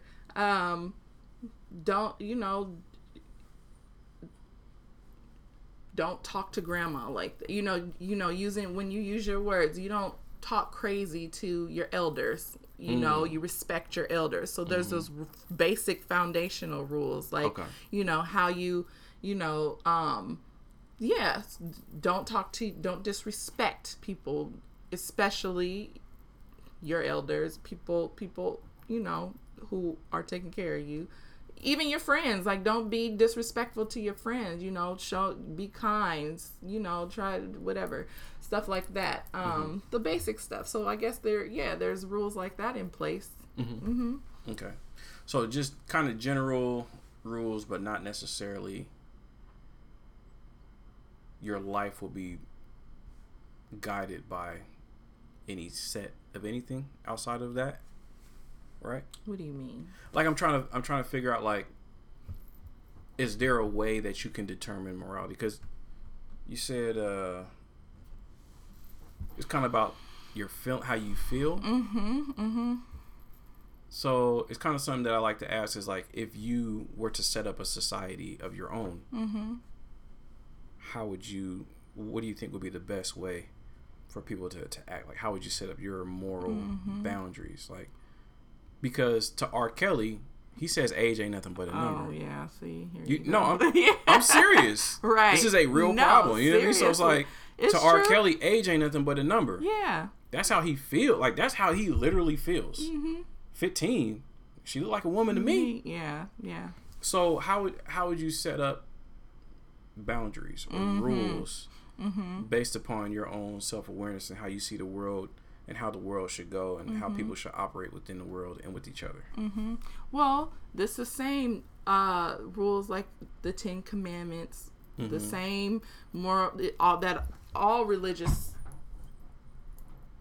religions base their morality on. It's for me, it's so you would base it on the same because I know you don't have a religion, so I'm mm-hmm. not going to pin you to like, all right, to, of course, you know, of course, but those you... are like basic universal laws too, like okay. you know, cause okay. and effect. What you do come back to you. Um, don't right.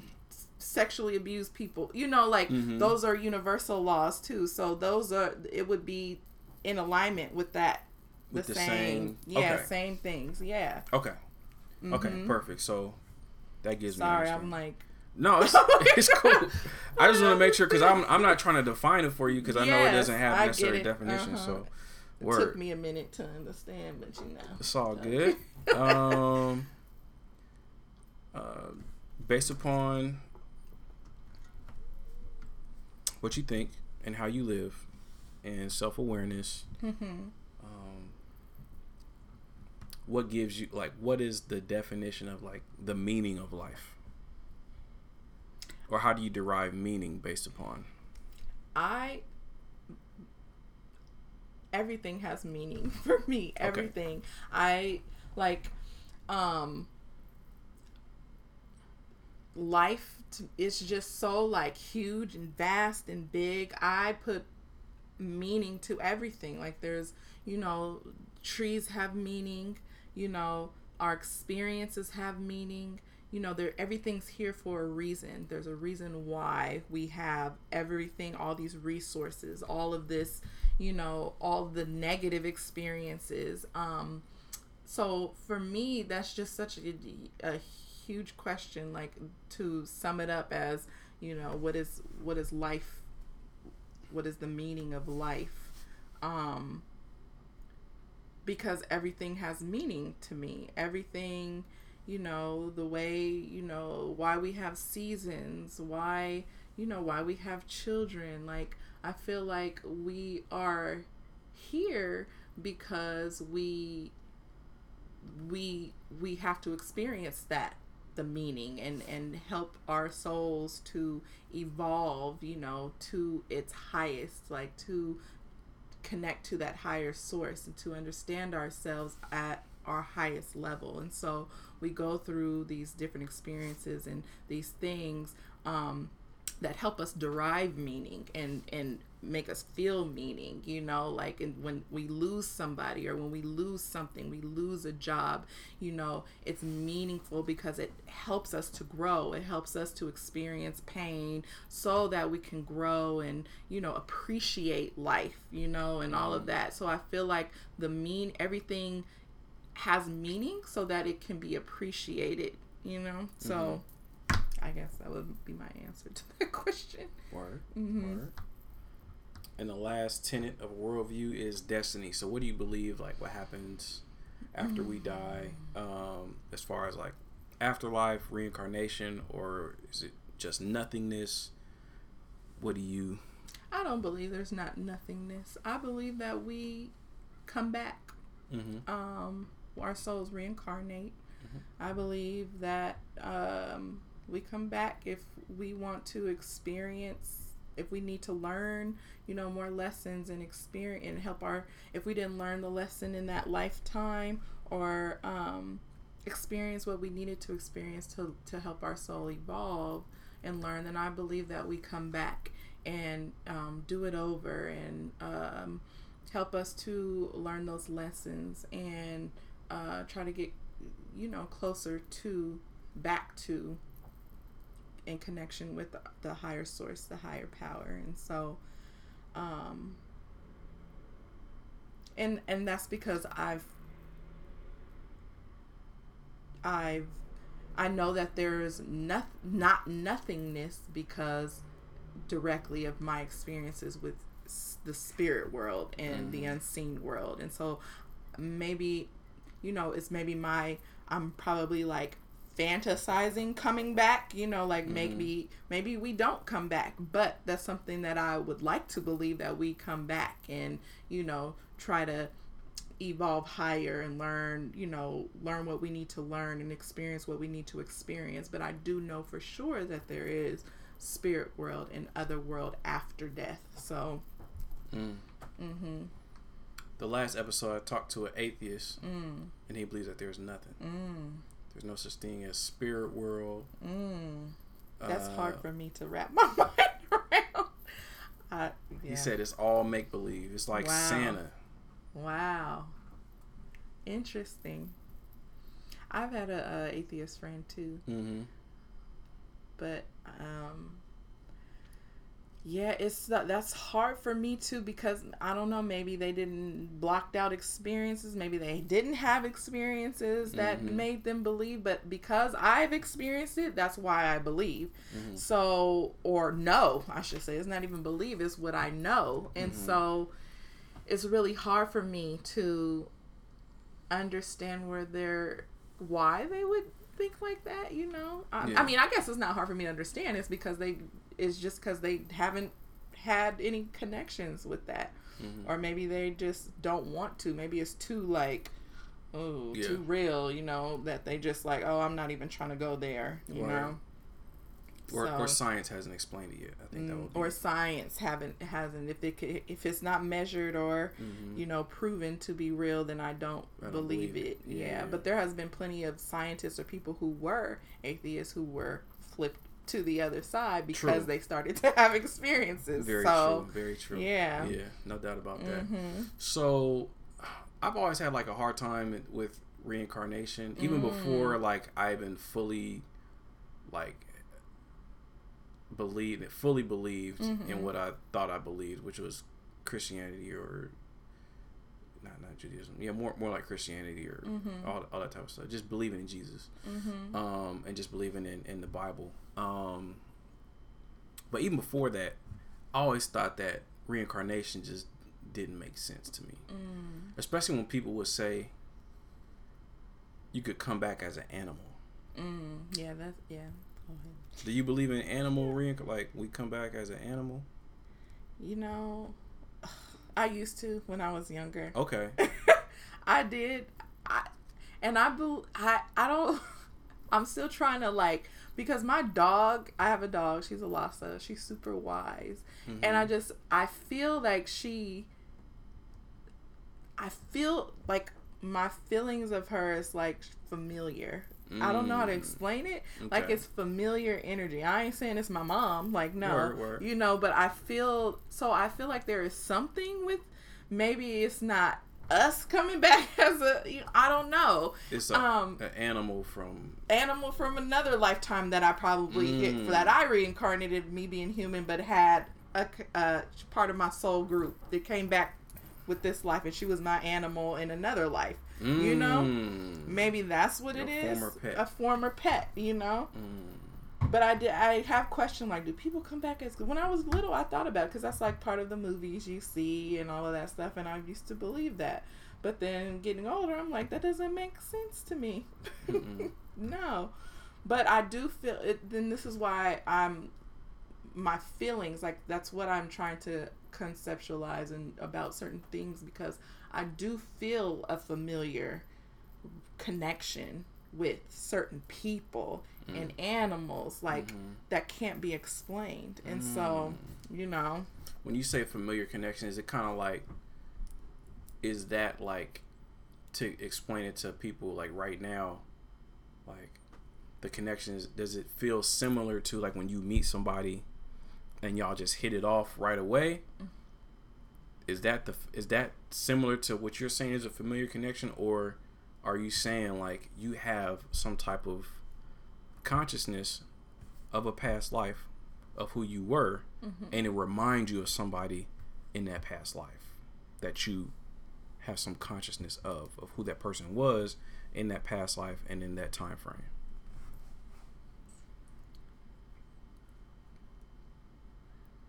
Hmm. I guess the first question should be: Do you think, or do you know, have consciousness consciousness of you, who you were in a past life?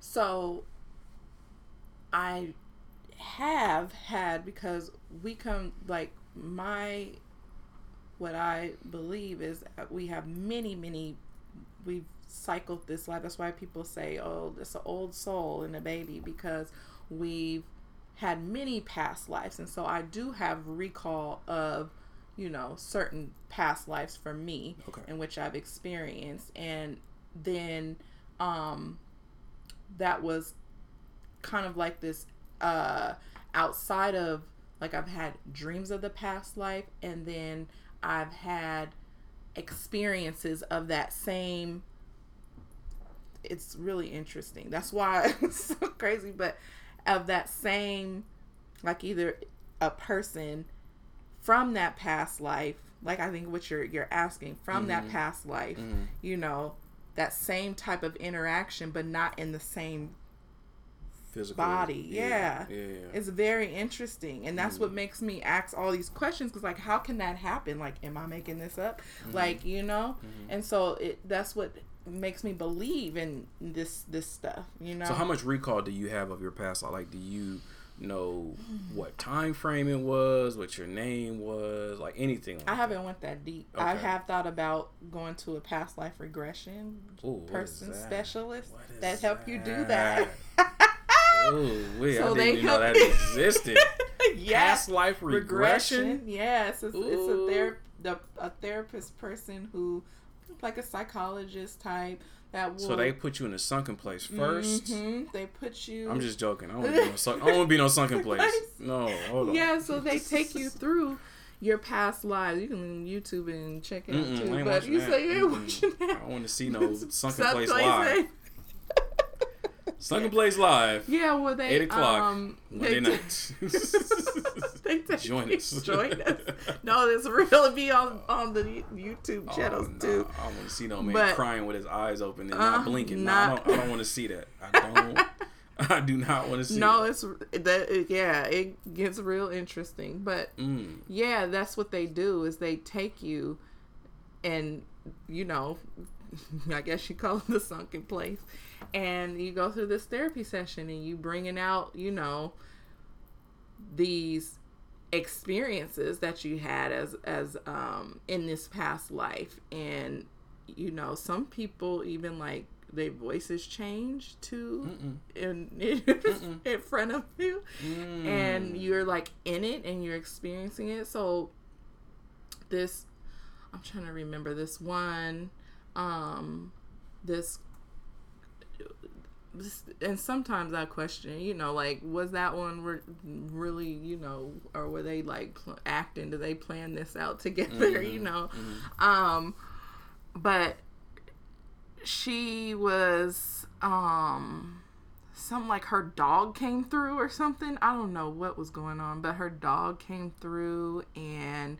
she was but the what was it? I don't know. It was something that made me believe that like this might be real, but I can't even remember. It was a lot a while ago. You know. I don't know, but I, I can't even pull out what it was. I see it, but I'm like, what was it that I'm trying to say? But sorry. Um, but yeah, that's essentially what a past life aggression r- regression pers- therapist does is they take you through your past lives and stuff. And this guy, there's this one psychologist named Edgar Cayce, hmm. Cayce that has a lot of case scenarios and studies and stuff on it. So Very interesting. This is very interesting. Some things that it's like weird phenomenon that you know can be explained. Yeah. So, how many past lives can you recall? Hmm. And who were you in those past lives? Hmm. I can recall one particularly, which is very interesting. So this is the story. So I used to have dreams. I, so one, I was always drawn to East Indian culture my whole life. Um, I don't know why. Uh, well, I thought it was just because it's a beautiful, beautiful culture, you Right. know, all of that stuff. And then growing up, people used to think my mom was East Indian, and all of it was weird. And I almost got kidnapped actually because this Uh-oh. guy thought I was one of his people, and I was in a Oh, grocery store with my grandma, and he was coming up to me, and I he and I I have real vivid memory of him coming up to me and my feelings, and I was like really weirded out. It was a grocery store that used to be on Killingsworth by uh by the freeway, Missis kind of in that area by the freeway, Mississippi. Going towards Oh, yeah. Mississippi, there was a grocery Uh, store there. Yeah, I know what you're talking about. Man, I can't think of it. It's now it's PCC that yes. took over it. Yeah, I forgot. I not Renaissance Market. Right. Yes. Yes. So I was in there with my grandma, and this guy was coming up to me. I must have been like six, five, six, Mhm. maybe seven. Um, and he was coming up to me and he's like you're so beautiful. You you know you look like my people. Da, da, da, and um i was like i ran because i'm a little adventurer venturing off into places and stuff. And i went found my grandmother and he came up to my grandmother and well what he was saying was to me he was like you can come with me you can come you know come. i'm like uh-uh and so i ran you know to go Kelly find my spirit, didn't grand man and so he came up to my grandma and he was Mm-hmm. like she looks like our people da, da, da, da. and he was um, an east indian man which is interesting so but the that culture has always appealed to me and so when i used to have dreams about being an east indian woman like a princess like um and having you know like just having dreams of being this east Indian, like having born into royalty and all of this stuff like that. And so um I, as I got older, I would research my name, and so I started researching my name because my grandma, she actually got my name off of Frankie and Maisie and Frankie Beverly album cover. it was a bass player, but it was spelled different. And then my grandma brought that to my mom, and she's changed up the spelling. And so I always wondered what my name meant. So I would, I go, I you know, my adult years, I googled it, and um the the closest I can find to it was how it was spelled on the back of the album cover and it meant beautiful princess. And so I was like, okay. And so then um I so I I worked with this woman and she w- was she did psychic readings and I was like, you know, kind of like entertaining the idea and all this stuff because I had other experiences with like, you know, little psychic happenings and all this stuff. So she was always like asking, she's like, um, you you you're you're so interesting. I want to read your chart or i want to uh, uh, uh, give you a reading and all this stuff. And at first i was like oh no i'm scared you know? And so i um and then finally i was really curious just really curious because i kept having all these different experiences and all this stuff. And so i um she gave me i gave her my information and she did this reading for me and she wrote it out on paper and i still have it. And she told me that.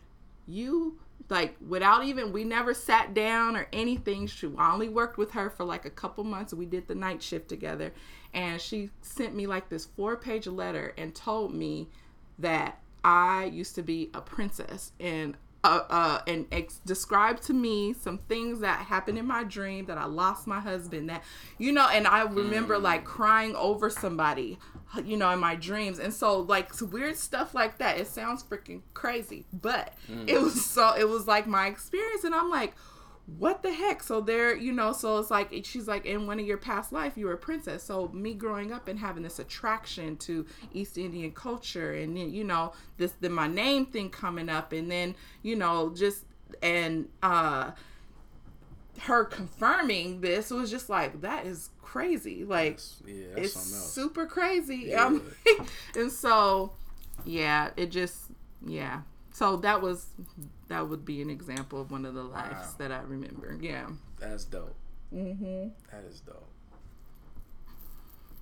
So Frankie Beverly and Maze got it started, but it was really, it was destiny. That was who you were supposed to be named. exactly I never thought about that. You do have a very unique name. I know. I've never heard of anyone else. Yeah. So what was the original name that she remixed? It was Zalasha, like Z A L A S H A, Zalasha. L A S H A, Zalasha. Okay. And I think it was a man really? name. Okay. Mm-hmm. All right. Yeah. Grandma coming through. You know. Yeah. Oh man. I know. That story was amazing. That that It's- was dope. It's interesting. That's crazy. it's very crazy. wow, I'm rocked by that. I'm just trying to process. it. That's that's clean. Yeah. So she wrote you the letter. Mm-hmm. What else? What you you said it was four pages. Was it just all about that? No, um, it was also about my planetary alignments and stuff like that, and breaking that down, and that um, that I was also uh in, in in a former life to that because she explained why she explained why I had a princess uh, complex. Why I didn't like working because I don't like working for people. I like to. This is why I'm an entrepreneur now because I have um, issues with, you know, uh, working under someone else's authority and working under someone else's um, ways of doing things. Like I like to create my own rules and my own, you know, be my own boss, run my own stuff. And so I used to struggle, even though I was a good worker, I used to struggle a lot with going in, clocking into mm. to work mm. and clocking, you know, and I was worn out, tired, toxic relationship going on, young child at home, going from a 12 hour shift to another, sh- you know, shift. I was just like overwhelmed. Mm. So, um, she explained in there, but I did always have this, this, this urge to do my own thing always. And she explained that in another past life that I was a military leader and that I was a man in that life form and um and which explains my dreams. I always have dreams about war all the time. All the time. As a child growing up last night I had a dream about something I always have like kind of like prophetic dreams we want to call it or dreams that are like just real lucid out of this world but um last night I had a dream. Um, I was on 42nd in Killingsworth. Okay. And all of a sudden I look up and there's just like this swarm of like birds, crows, black crows coming t- from the east, coming from the east and basically giving and I started to feel uncomfortable and like I started to run like there was something coming. They was you about know? to poop on your head. Right, you know. exactly. That's what's about to like. That's what's coming. About my hair about to be messed up. Yeah, I ain't. I ain't feeling That's it. the ain't only trying to it. That's so funny. That's the only thing I think of a swarm of birds. I'm like, man, they about to poop They're on to me poop or on my attack car. or- yeah. I ain't worried about the attack. I'm just worried about the poop. But, But the the tone of the you know tone of it was like really like the sun was like the sky was pink and darker gray and stuff like that and it Mm. was just like they were ushering in something. So I started running um up 42nd like running up and trying to get away and then of course it changed into something else another form dream you know have these chain of dreams but um um but I'm saying that because every time I've had these dreams of something coming, it will always I see like the neighborhoods burning down and there's just this war and like people shooting each other and dying and killing and you know just all the time. And so um it kind of when she said that it kind of was like hmm that could explain why i have these dreams. Like why you know maybe in my past life i was you know ex- i was a military leader. I was in, in it you know and that could be why i'm having these different dreams you know? So it's just yeah that's so it was talking that letter was also talking about me being a military leader and not liking to take commands and and um not like liking to take you know commands from other people but having to rule my own empire and you know all of this stuff like that. And so i just thought it was interesting that sh you know that she wrote those things in there because it was just an astrology reading. Like she just added in the past life stuff you know in the letter. Um so it was interesting. So, she, so how old were you when that happened? when? When she gave you that reading? This was ooh, 2000 and what was I like 23, 24, 25, So one of them years. 2008, Eight, yeah, somewhere around 2009, there. something like that. Uh huh. It's not that long ago. mm-hmm Yeah. mm-hmm Not that long ago at all. How much you pay that woman for her to give you all that? She She was only twenty dollars. for real? Uh huh. Man, she was on her job, yeah, wasn't she? she was. Four pages. yeah. Man, yeah. no, that's dope. Yeah. That's It's dope. interesting. Mm. And so, did that give you like a a different sense of purpose, or just kind of just helped out your? Yeah, it just confirmed some, Yeah. you know, some things for me, and it was just like, yeah, it kind of pushed me. Like this is like I, this is why I need to do my own thing and be my own boss, and Mm-hmm. you know, um, create for myself. You know, Mm. um, it did give me some inspiration and motivation in that way. Yeah. You know, just a spark. Mm-hmm. Word, that's dope. Mm-hmm. Well, that was amazing. I appreciate all the info that you gave. Thank you. and sharing you. the stories. I think I've been educated. I hope y'all that's listening have been educated. Hope y'all understand exactly where Zay is at in her journey and where she's going. Mm-hmm. Um, and I want to end this with the Fab Five. Okay. Five questions I ask everybody who comes on the show. Mm-hmm. So, um, question number one: What artists, or actually, I, I don't know if I I didn't ask you this already. So, uh, what's your favorite genre of music, if you have one? Well, I love all music. I'm a I love all styles, all types, but what has been on my playlist lately is the Afro beats type of music. I love it. Like it, you know, it gets me in a good mood. Yes. So, what artist, song, or Uh-huh. album kind of made you fall in love with Afro beats? Well, it was a song called Adonai and I can't remember the artist.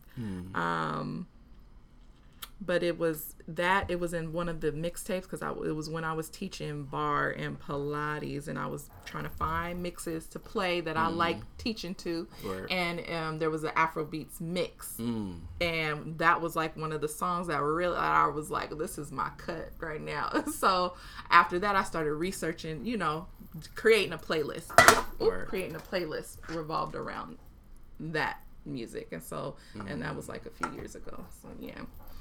Do you know who made this song? Adonai. Adonai. Um, I'm trying to find. Well, there's a lot of different. And then there was another one. So there was Adonai and R2Bees. Slow Down was the two Hmm. that I uh, really love. Let me see. I'm find it.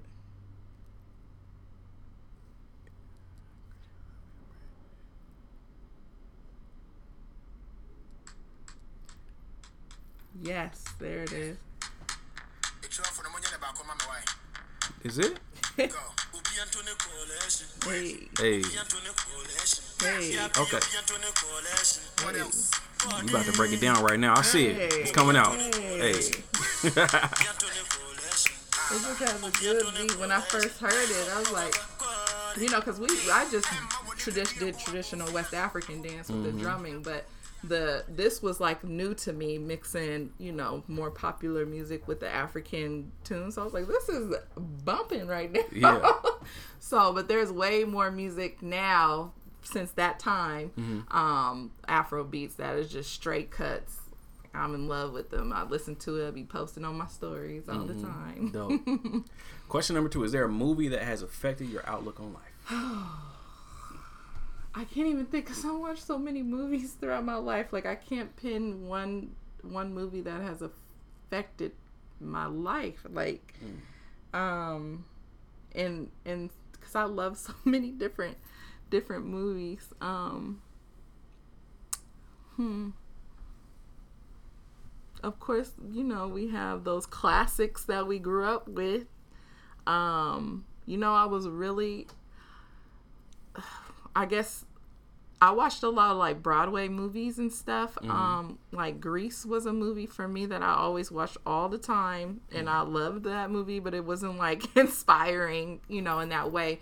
My Girl was one of the movies that really stuck with me when I was, um, that really kind of made me feel some things like because uh Macaulay Culkin was in it and I can't remember the girl's name but her name was Vada in the movie and he died from bee stings and she was like obsessed with death you know because her dad was a mortician and so and she didn't have her mom around. I think her mom died so she had these issues around death and Macaulay Culkin was her best friend and he they were out playing and he got stung by bees and he's allergic and he died.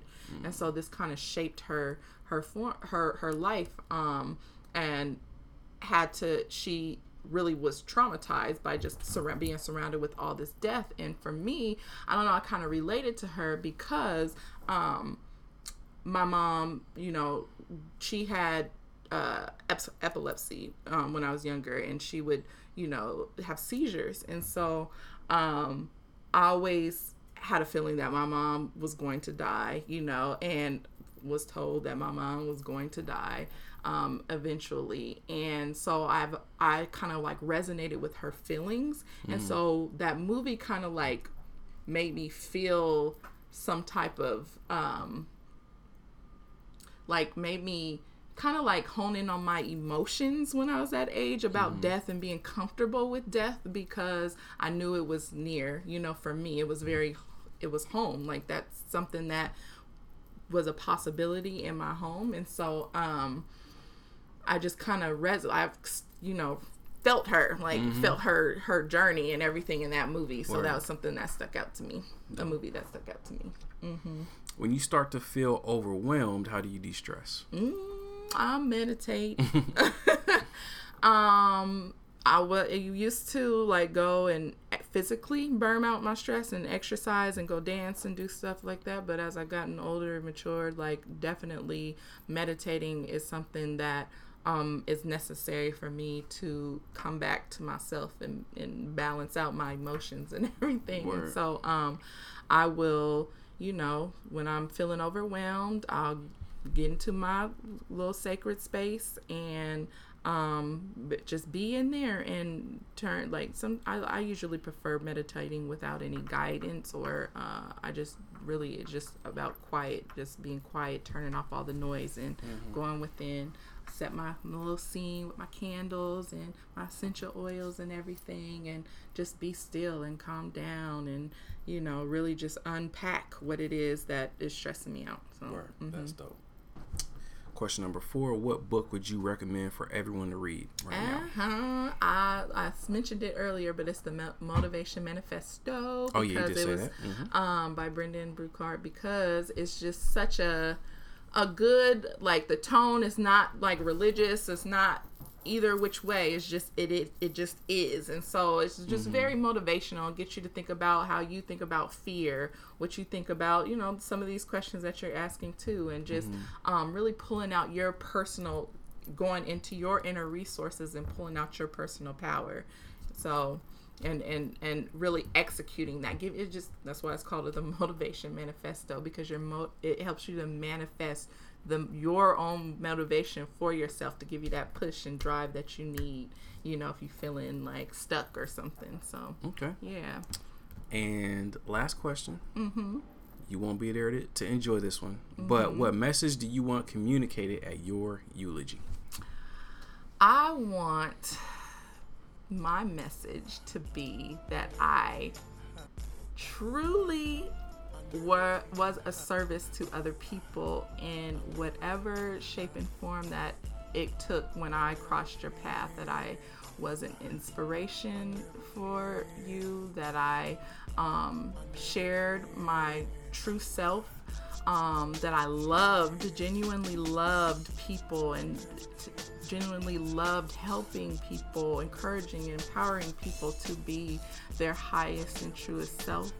Um, and that for and that my my biggest joy was to see people living in their highest and and and living out their fullest potential. And so I want that to be communicated. Um, yeah, and that I live my best life. Yeah. Word, word. yeah. That's what's up. Well, how can the people get a hold of you? Uh huh. How can they uh, inquire about you know business opportunities, wherever you might provide? Let us know. So I'm on Instagram at Zay underscore lay eight, Z A Y underscore L A Y eight. And then you can email me at Zalayshia, my full name, Z A L A Y S H I A, at I'm into it. So I am I N T U I T dot com. That's my email address. And my website is being finished, and that's www.imintuit.com.